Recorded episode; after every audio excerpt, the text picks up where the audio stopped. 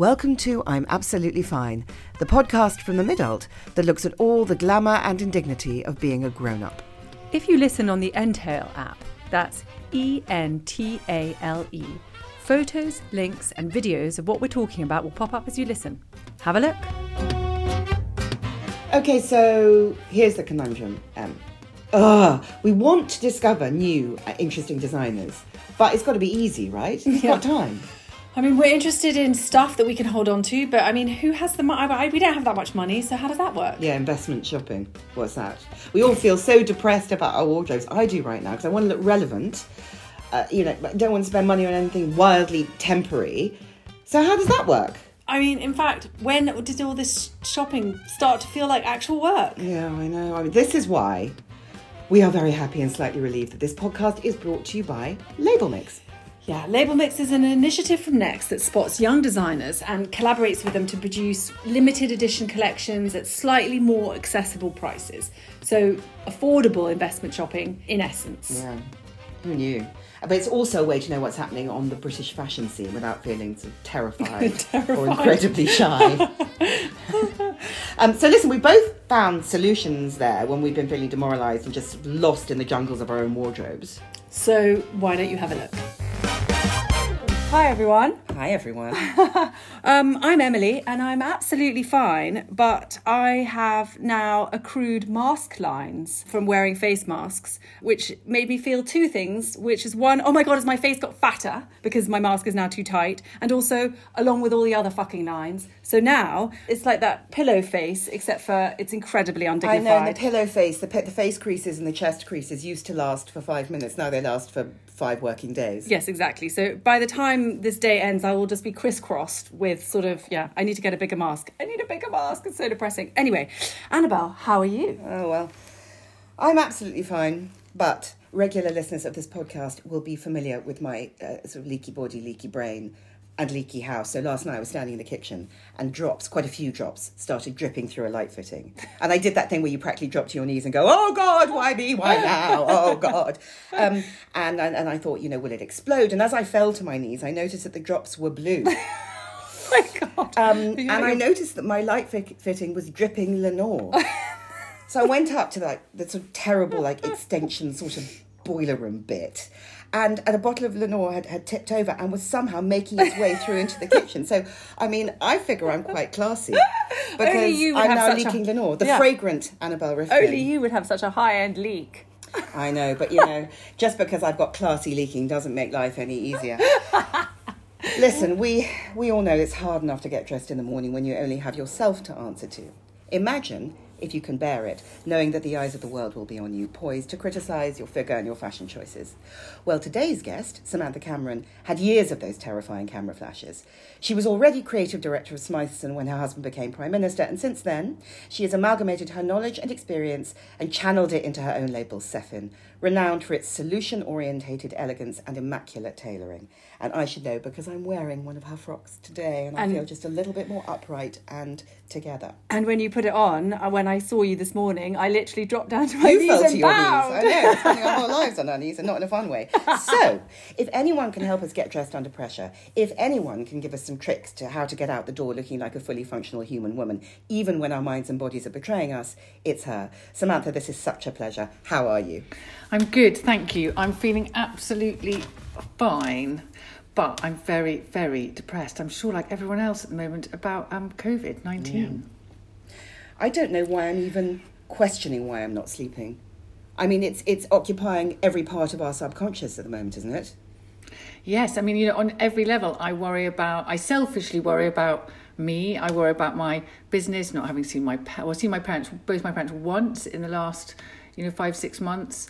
And I worry about everyone in the country, you know, people who've lost their jobs. I've had to make some redundancies, people stuck in domestic violent situations, children stuck in those kind of situations, you know, what, what you know, and the fact that it seems never ending. I think that's what's most depressing about it is that, that you there doesn't seem to be you're like oh are we still going to be wearing masks and not going to parties this time next year I know. Actually, my um, we don't usually talk about kids on on the Midult, but my my little boy who's six said to me the other day, "Mama, do you remember a time before Corona?" Oh my gosh, that's terrible. Yeah, it's a weird time for everybody. It's a weird time for retailers and fashion designers. So, we all feel quite scared to shop. And yet, at the same time, we're sort of also locked in a dance of death with our own wardrobe. So, we're bored of our clothes, we're not wanting to spend, we don't have much money, we're not wanting to waste but we, we need to make strategic additions. So it's a very specific time for designers. What's your take on what people are wearing at the moment and how they might want to look and take their wardrobes forward? I think it's so personal. I mean, the whole way through lockdown, I did get. I mean, I was working, you know, on Zoom or Teams from nine in the morning every day, and I'm one of those people that has to sort of feel quite together how I look in order to kind of feel like I'm together in the rest of what I'm doing. So I did get dressed and do my hair and makeup and put on a you know outfit. My shoes might have been a bit more you know there might have been the odd slipper wearing kind of moment. But I did I didn't sit around in a kind of tracksuit or my pajamas the whole time because I think that would have made me feel really depressed. I'm sure some people maybe it makes them feel much better not having to kind of get dressed in the morning. But for me, I think I would have felt really, really depressed.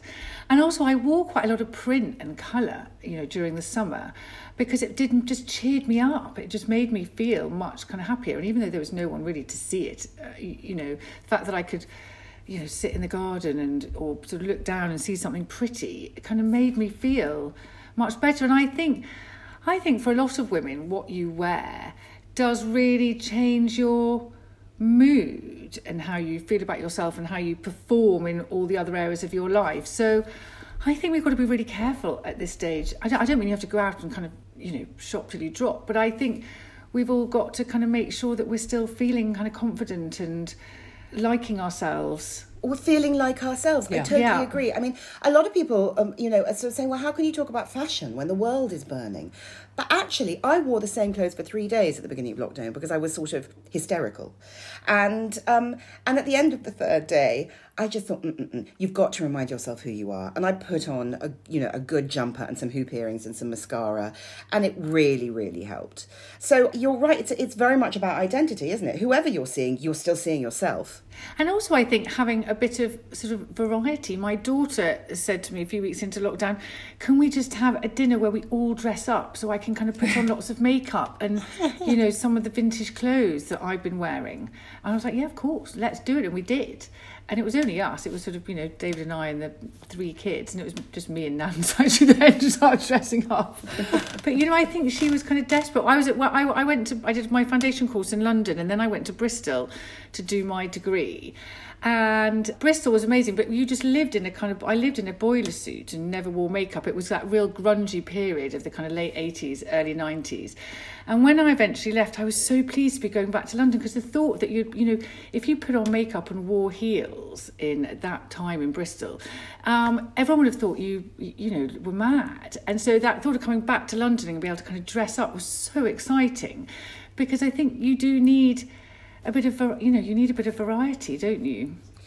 I think the, I think one of the keys is to turn your brain around and think about getting dressed as a pleasure, not a pressure.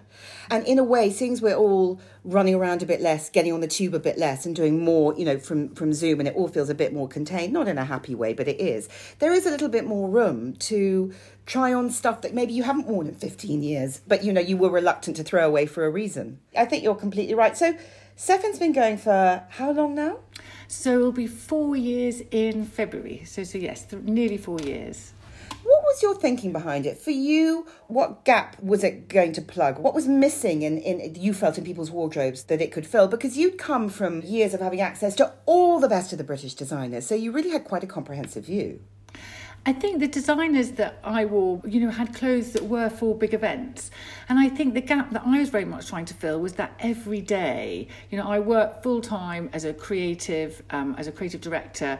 So I didn't have to look sort of corporate or kind of, you know, suited and booted, but I did have to look professional. And I was often having kind of meetings, might be with Selfridges or, you know, uh, agencies that were working for us.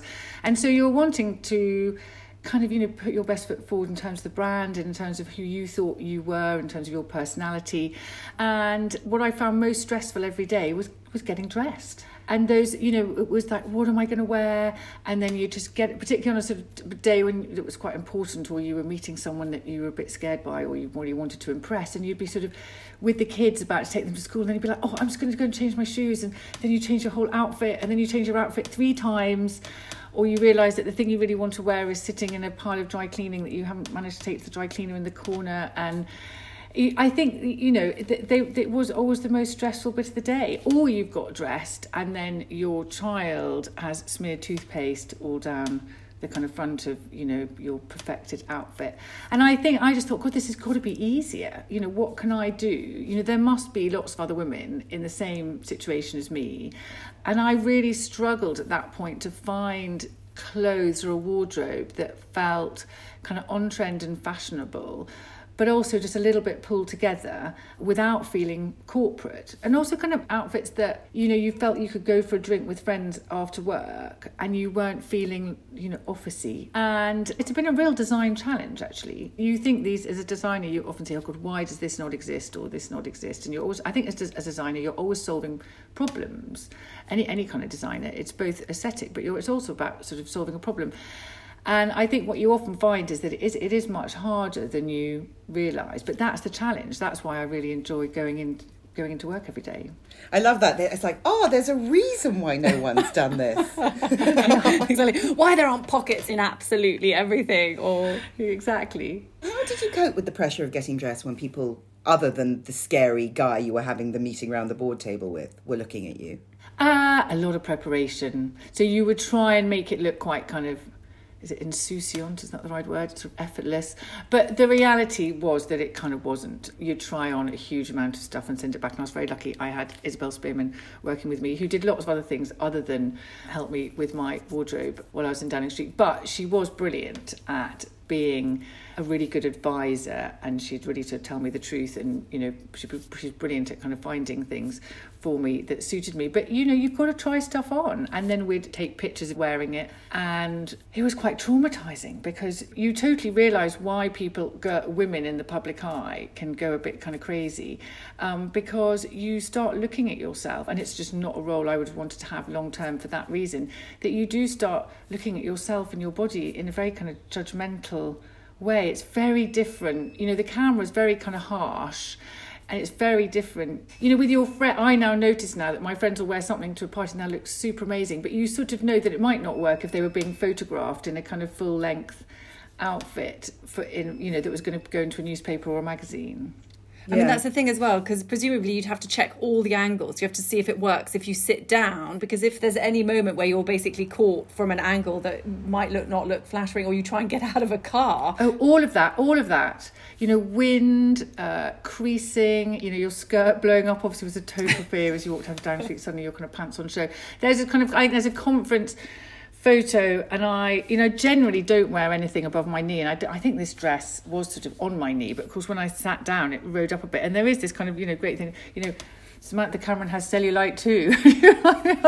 oh, Oh my god, you're basically being upskirted. Yeah, because you're being you're upskirted, and also, and at the conference as well. You know, the, all the photographers are sitting kind of, uh, you know, on the floor at the, bo- you know, in front of the stage, kind of basically with their cameras pointing out your skirt. I mean, it's really, oh my god, it's really true. And you're sitting there for about an hour and a half, trying not to kind of pick your nose cross your legs, you know, exactly. whatever it might be. Yeah, try not to suddenly lapse and start thinking about something stop, else. And stop being go, a human being. Yes, God forbid you would suddenly be a human be, being. I know, because I would be sitting there going, oh my God, I forgot this, and oh my God, I forgot this. You know, it would be like yeah. sort of terrible. And then you would... having then... a little scratch.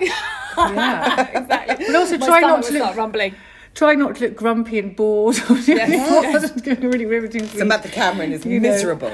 So you also um, you'd be trying to do that sort of you know gently smiling look for about an hour. Beatific. It's exactly not how you're feeling. They're sort of gazing exactly. Yeah, kind of, gazing you know, adoringly. Which obviously I felt, but you know actually trying to sort of do that facially. For, but for an hour, rather than just in your mind.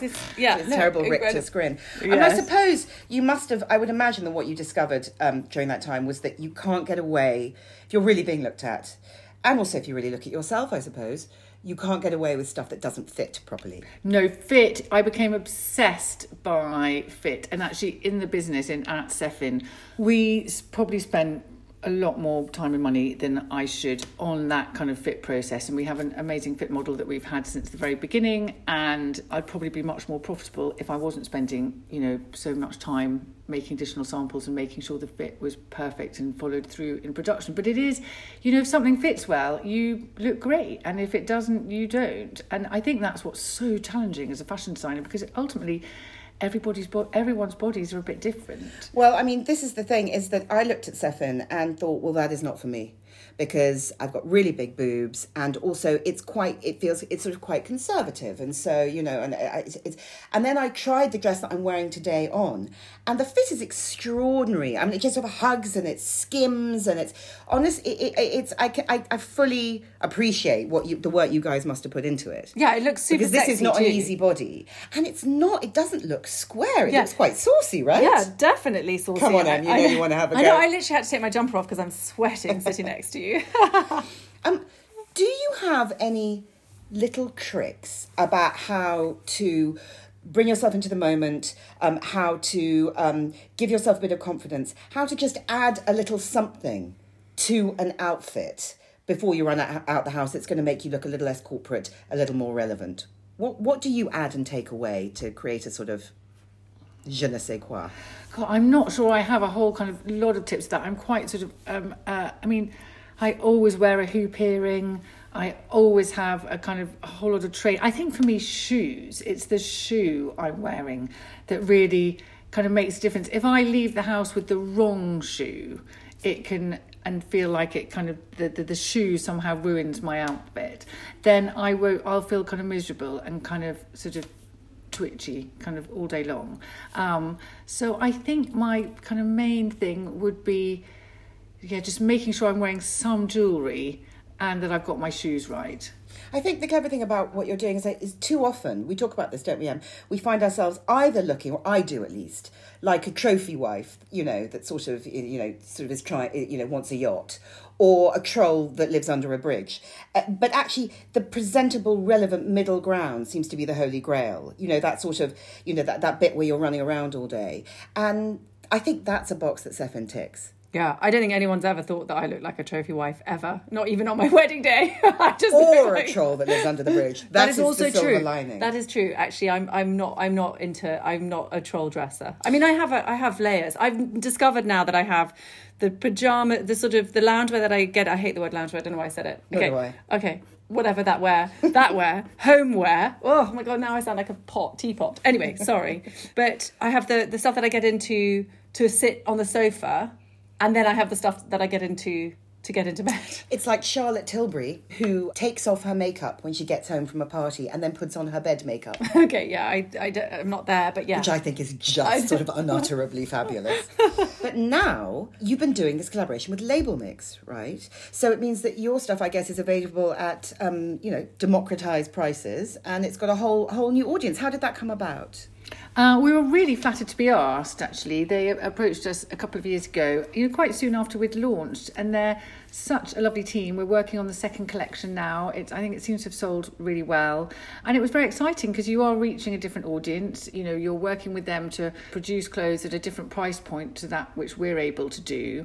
And it's really interesting kind of seeing which pieces their customer likes the best and how they approach it in terms of the fabrics and so it just puts a little kind of twist on what you do and it's been really it's been really fun uh, working with them When, um, because of course we're in you know bricks and mortar shops less right now. We're in bricks and mortar everything less right now. So if people are shopping and shopping online, are there any ways to ensure that you slightly know what you're getting in terms of reading labels and fabrics? And are there any things that we should be sort of looking for or avoiding when buying over the internet? I think it's really hard. At the end of the day, I think shopping with brands that you know is always going to be the kind of fail safe in the sense that, you know, we all go back to the same brands, don't we? Because we know the fit and we know we like that kind of styling and that kind of fabric. So ultimately, that's kind of fail safe. I think lots of brands now have the measure, you know, having a vague idea of what your body measurement or corresponds to the measurement that they give for that garment. So, an example would be I hate wearing anything above my knees, for instance. I feel like I can look like an overgrown schoolgirl, and my sort of I hate my knees. Um, and I know that if I look at the kind of length, that anything above a certain length, I'm definitely not going to want to wear. So I think it's understanding the things that you know really matter to you, or really you know aren't going to work when you buy things and normally that is a sort of body measurement and even if it's only you don't sound like you have to know all your body measurements i mean i wouldn't have a kind of clue what some of them were but those kind of key ones so you know it might be for you that it's your bust measurement or Yes, yes, yes, it would be. it would be. And also, a, a, sort of magnificent bosom shortens everything because it takes it out, so it brings it up. But you know what's so odd is it's never occurred to me to measure myself.